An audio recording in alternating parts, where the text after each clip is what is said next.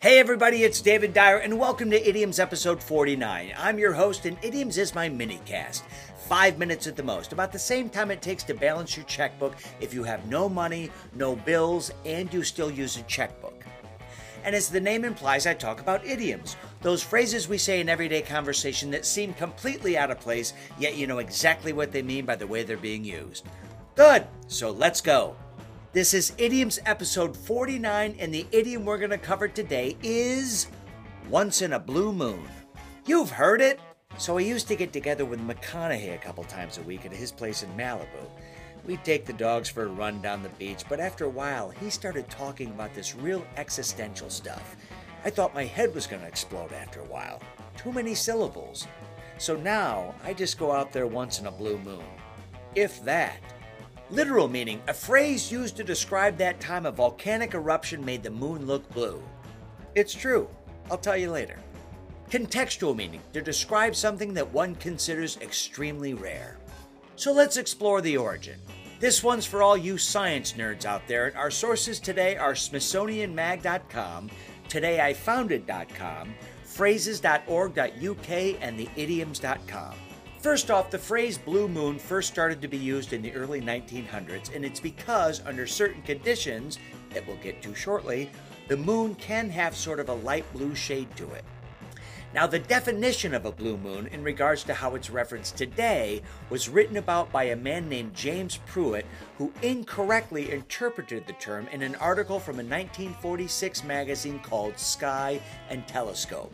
100 Bucks says there's no centerfold in that rag.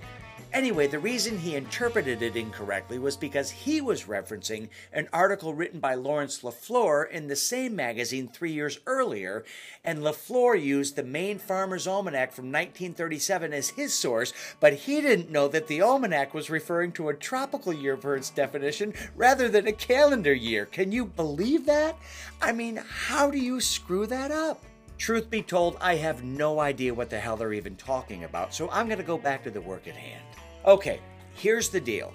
There are certain circumstances when the moon actually does look blue, and scientists say the most common time for that to happen, believe it or not, is right after a volcanic eruption.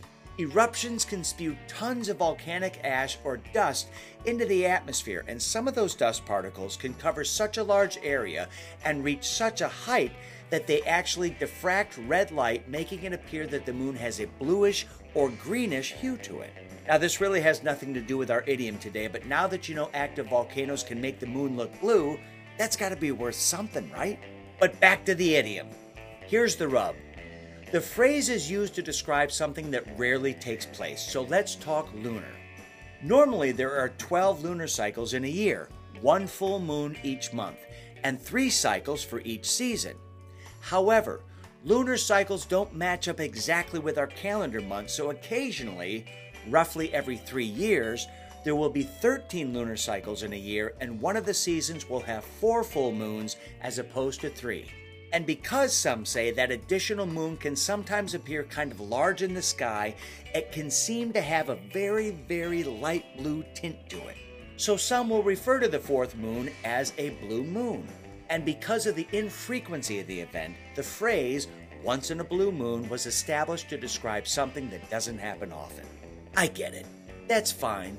But three years isn't really that long of a time to declare something as rare, is it? I mean, that's roughly the same span of time between Fast and Furious movies, and it seems like there are far too many of those. I also seem to mysteriously run into my old girlfriend Stephanie every three years, and that's too much. For her. Kiss does a farewell tour about every three years, so that sounds pretty common to me. You want to reference rare? Start saying once in a Blade Runner sequel. That's 35 years, much less frequent. So that's it. Episode 49 of Idioms is complete, and the last time I saw Stephanie, I was about as big as a moon and wearing a blue shirt. I'm your host, David Dyer. Thanks for listening. Check back for new episodes every Tuesday and Friday, but until then, I'll catch you on the flip side.